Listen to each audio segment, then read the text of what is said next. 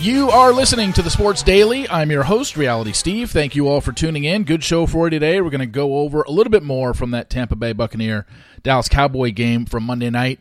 We're going to look ahead to the matchups this weekend in the divisional round. And I've got some news and notes for you regarding all those games, and we will get to that momentarily. So, with the Dallas Cowboy Tampa Bay game in the books and a lot of talk since the game, I guess the first thing we can talk about is the kicker, Brett Maher of the Dallas Cowboys. Yesterday, you heard me say, Look, I don't know what they're going to do. If I were them, I'd at least bring in another kicker. But then you're literally putting in a kicker who hasn't kicked all year. and unless you got somebody who was on a team earlier in the season and, and was released and you put him in, but then he hasn't kicked for a while and you're throwing him into a divisional game, you might need a big kick. And, you know, what do you do? If that guy misses, the fan base will be like, yeah, the guy is put in a pressure situation. He hasn't been kicking all year. And then, you know, the option to keep Maher, which the Dallas Cowboys have decided to do. Now, like I said, Brett Maher has been good. He kicked two 60 yard field goals in one game this year against Minnesota. And he is the leader in most 60 yard field goals kicked in a career. No one's got more than him. This year, he was 29 of 32 on field goals, and he was 50 of 53 on extra points before Monday night. So, is it just chalk it up to one bad game? It got in his head. He's got a week to work the kinks out. And I guess that's what the Cowboys are going with. I'm not, they don't pay me enough to make these decisions. But all I hope is, I don't care who wins the Niner Cowboy game. I really don't. All I care about is I don't want to see Brett Maher with a chance to win the game and blow it. I just don't want to see that happen. If the Cowboys want to lose, then lose to where Brett Maher isn't the reason you lose. Because you'll feel awful for that guy. And I guess the best part is if they're going to win, wouldn't it be nice if he got some sort of redemption and kicked the game winning field goal? Because then no one will care about the four missed extra points against Tampa Bay. So we talked about that game, and I talked about the Dallas Cowboys' just misery in the playoffs since their last Super Bowl victory 26 years ago. And it's still all there. You know, this is a team that has not won two playoff games in a postseason since their last Super Bowl victory when they beat the Steelers in the Super Bowl in the 95 96 season. So they have to, they have that lingering over their head they got over the hump of, hey, Tom Brady was 7 and 0 against us. Hey, we hadn't won a road playoff game since 1993. So they cleared those two hurdles. Does it mean they're going to clear this other hurdle where they can actually win two games in one postseason? And if they win two games in one postseason, that knocks another one off their list. They are one of only two teams in the NFC that have not even been to an NFC championship game in the last 27 years. Them and the Detroit Lions are the only two that haven't even been to an NFC championship game. So if they beat the Niners, obviously they're in the NFC championship game. An outside chance they host it if the Giants upset the Eagles. But that's getting ahead of ourselves. We don't know yet. Could they beat the Niners? Of course they could. Will they? Different story. If they play the way they did on Monday night, absolutely. And there are some things that certainly help the Dallas Cowboys, if you want to say resume heading into this game. It really is something that I think a lot of people look. The Niners are studs. The Niners have won 11 in a row. The Niners have a rookie quarterback that's not even playing anywhere close to what a rookie should be playing like in his first year in the league. But here's something you got to remember about the Niners they have the 30th ranked strength of schedule in the NFL. And look, I understand you can only beat the teams that are put in front of you. What I'm saying is, during this 11 game streak, the Niners have beaten the likes of the Rams and Arizona twice, and New Orleans and Washington and Las Vegas, all teams that didn't even make the playoffs. So just keep that in mind. And I'm not saying like, oh, this means I'm going to be leaning towards the Cowboys to win. Because when the Cowboys played good teams this year, they lost. So eh, I'm just saying that this isn't going to be a I don't think a wipeout like most people think. I think this is going to be a good game into the fourth quarter. I think the Cowboys can at least keep this close and then you get to the fourth quarter in a close game, it's just impossible to predict what's going to happen. I mean, we already talked about it's impossible to predict what's going to happen during a game that you're watching. We could be into the second quarter and the Niners could be up by 17 points and that doesn't mean anything because we've seen how many comebacks can happen just even in this season's playoffs. So if you're the Cowboys, you got to keep it close.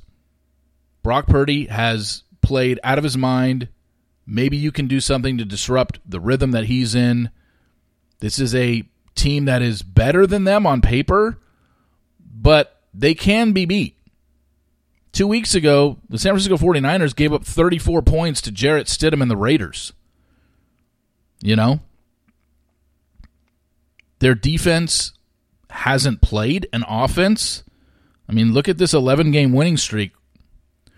Who's an offense that compares to the Dallas Cowboys in this 11 game winning streak? Because the Cowboys are one of the top offenses in the league, whether or not you want to believe it or not. The Rams, the Chargers, the Cardinals twice, New Orleans, Tampa Bay, Seattle, Vegas and Miami. So I don't think the Niners have seen an offense like the Cowboys. However, the Cowboys' offense sometimes can be very predictable. Kellen Moore is either calling the greatest game ever and he's really mixing things up, or sometimes he is just the most predictable offensive coordinator in the league. And he's just like, you never know what you're going to get. It's like Forrest Gump. It's like a box of chocolates, this Dallas Cowboy offense. You never know what you're going to get. Sometimes they look like world beaters.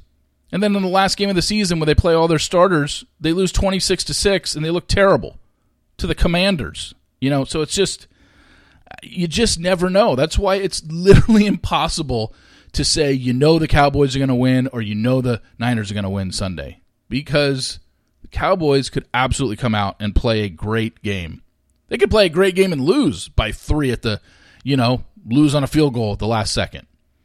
They could play great and win by a field goal in the last second. I just, they are so hard to predict because you just never know what you're going to get. Dak's game on Monday came out of nowhere.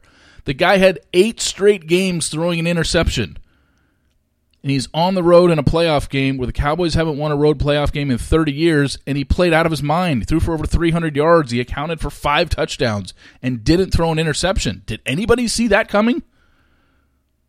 And if you did, you're lying because why would you say somebody who had thrown an interception in eight games in a row and thrown a pick six in three of his last four was going to go on the road and play lights out? Your question mark going into Monday night was, man, I don't know about Dak. He's struggling right now and the guy just played the best game of his career, arguably. So, Dallas, San Francisco, going to be a great game on Sunday. Really looking forward to that one. You should all be uh, too, as well. You know, one of the other things about this past weekend's games, all six of them, and then even in this upcoming weekend, this past weekend, all six games were rematches of games that had been played earlier this season.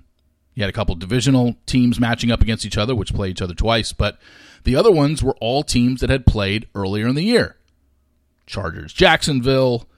You had um, Giants in Minnesota, and I'm forgetting the other one off the top of my head, but all six were rematches from earlier in the season. This weekend, we've got three of the four games being rematches, and one of them being a rematch of last year's wildcard game. So the first game on Saturday, Jacksonville at Kansas City. Kansas City played Jacksonville earlier this year in Kansas City and beat them 27 17. You have Philly and the Giants, the second game on Saturday night. Obviously, divisional opponents. They played each other twice. Philly beat them 48 22 in New York. And then in the last game of the season in Philly, beat them 22 16. Buffalo, Cincinnati, they played this year. That was the Damar Hamlin game. So they played, but they only played a quarter. However, it's still a rematch. They still prepared for them for that week. The only game that's not a rematch of a game this year is Dallas San Francisco, but as I said, that's a rematch of last year's wild card game where the 49ers beat them in Dallas 23-17. So, we're going to have 10 playoff games and basically everything is teams that are very familiar with each other.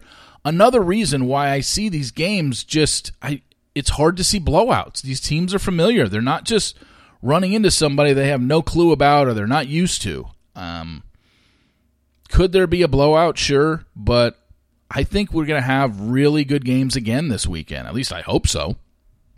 But looking forward to the weekend's games because I mean we're one one week away from Championship Sunday, which is uh, one of the best days of football out there, and uh, you know, I went over the quarterback thing yesterday with the AFC quarterbacks versus the NFC quarterbacks, and yeah, somebody in the batch of Daniel Jones, Dak Prescott, Jalen Hurts, and Brock Purdy is going to the Super Bowl this year. Now, if you just look at longevity, Dak is the most seasoned veteran in that group. He's been in the league the longest out of those four quarterbacks. Hurts has only been in the league three years. Purdy's a rookie. And Daniel Jones is in year five. I believe Dak is in year seven or eight. I always forget if he's seventh year or eighth here. But so if you take the seasoned quarterback, that's Dallas. You take the team that's playing the best, that's the Niners. You take the team that's the number one seed and played the had the best record in the regular season, that's the Eagles. You play a team that might have Lady Luck on their shoulders, that's probably the Giants. So you can literally make a case for all four. And none of these four getting to the Super Bowl would honestly surprise me. The Giants have the lowest odds, but I saw Eli Manning win three road playoff games and get to the playoff, get to the Super Bowl and beat an 18 and 0 team.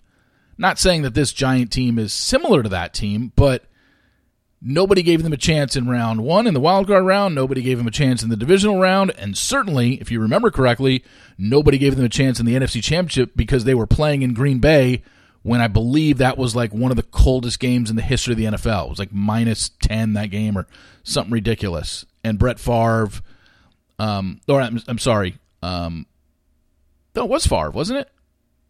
Yeah, I think that was one of Favre's last years. You know, he never, he never loses in the cold. Well, he did, and he threw an inter- a key interception at the end of that game that gave the Giants the victory. So anything's possible. Just keep that in mind as we head into this weekend, and we'll talk more as the week goes on about those games when you talk about the Philly and Giants game on Saturday night, remember that is a divisional matchup, which means they played each other twice already this year, and Philly beat them twice. But remember the stat I gave you last week when everyone, there's this myth going on that it's really hard to beat a team three times in one season.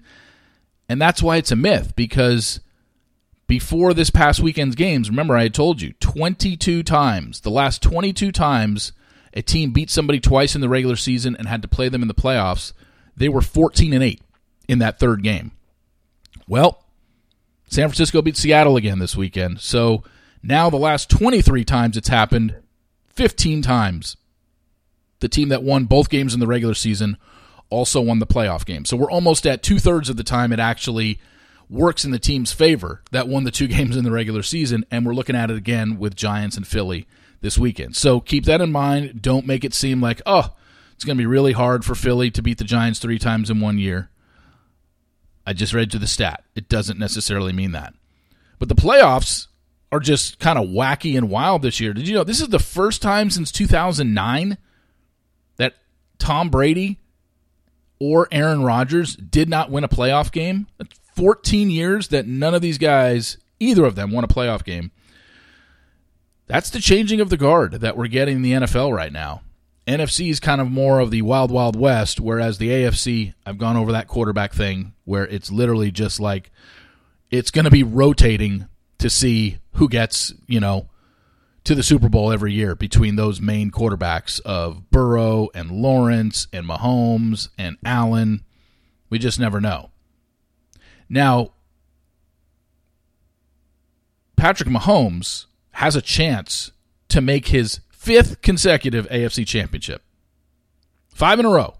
Since he became a starter in the Kansas City Chiefs organization, he has never known anything but getting to the AFC championship. They beat Jacksonville, they're in the AFC Championship. If Buffalo beats Cincinnati, that AFC Championship game is getting played in Atlanta because of the Damar Hamlin game, because that game affected a possibility that Buffalo could have come out with the one seed. So they're not going to reward Kansas City for that. They're not just going to give Buffalo a home game, they're playing it in Atlanta. If Cincinnati beats Buffalo and Kansas City beats Jacksonville, the game is in Kansas City.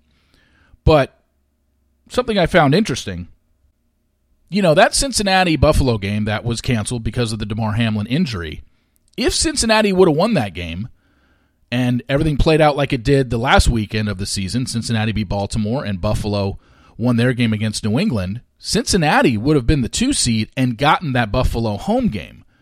So that's why it is kind of weird to me. You know, I don't think the Cincinnati Bengals are going to sit here and bitch because of the Damar Hamlin injury. And yes, we know he seems to be fine now, but at the time, we didn't know this. If we knew what we if we knew then what we know now, then yeah, you could probably say, man, the NFL really screwed that one up. But I understand why the NFL decided to make a possible Kansas City Buffalo Bill AFC Championship game in Atlanta, put it at a neutral site because Buffalo couldn't play that game against Cincinnati and they only had 16 games. But wouldn't the same thing be true for Cincinnati? Because if Cincinnati would have won that game, they would have been the two seed, and Buffalo would have been the three. And this game this weekend, this Sunday afternoon game, would have been in Cincinnati. So I guess my only question is, why wasn't when they said this is poss- these are the possibilities for this weekend? Unless I'm missing something, I know for a fact if Cincinnati would have won that game against Buffalo, that Damar Hamlin got hurt, and they both won their Week 18 games like they did Cincinnati and Buffalo finish with the same record, but Cincinnati wins the tiebreaker because they beat them head to head. So I'm wondering now when the NFL was making their lists of things that could possibly happen and where games could possibly be played, why wasn't one of them, hey, if Cincinnati and Buffalo happen to meet at some point in the playoffs, that game should be at a neutral field? Because frankly, Buffalo they benefited by having that game canceled. Cincinnati didn't. Why isn't the Cincinnati Buffalo game being played on a neutral field right now?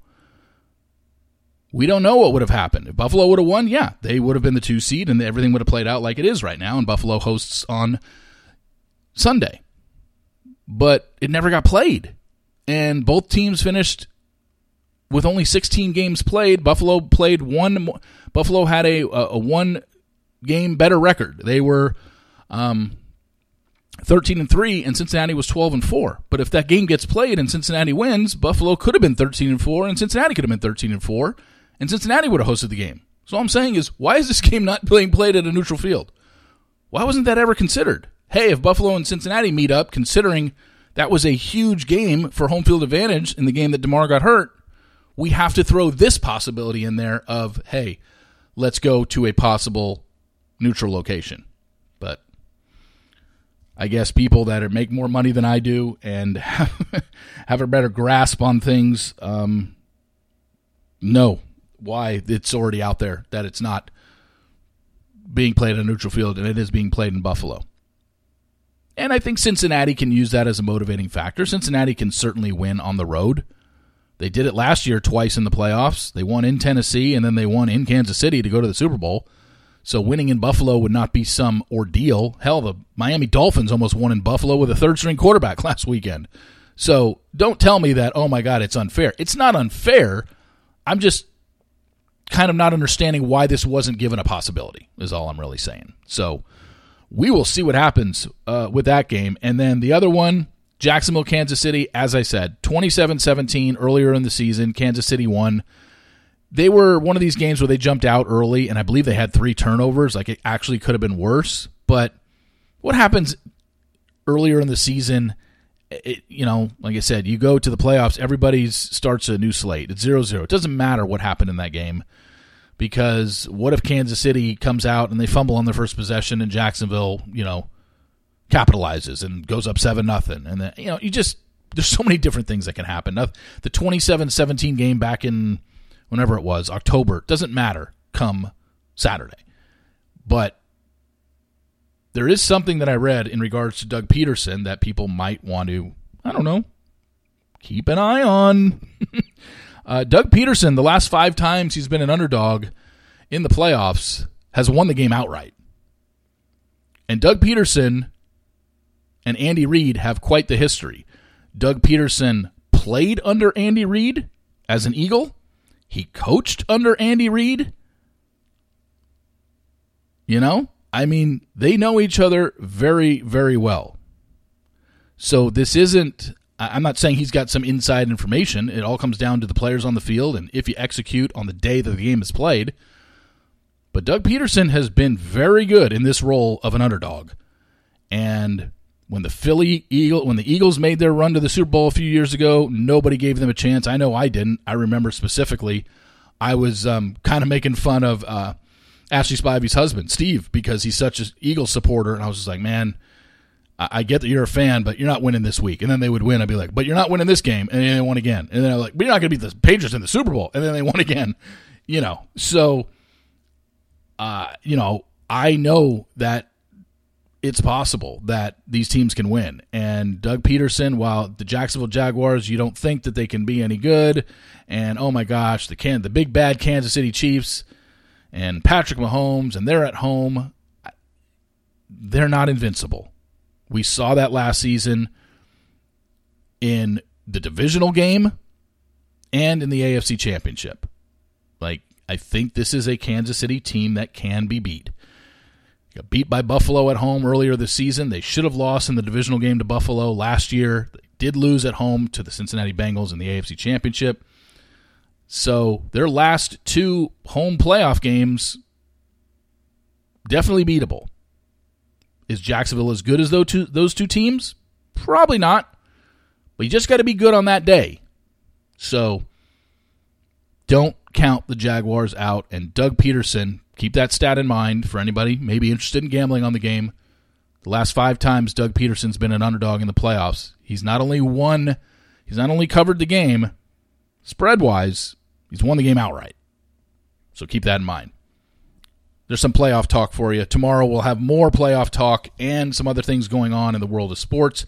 Thank you all for listening. Please rate, subscribe, and review in Apple Podcasts. Much appreciated because this podcast is brand new. We're only two and a half weeks in.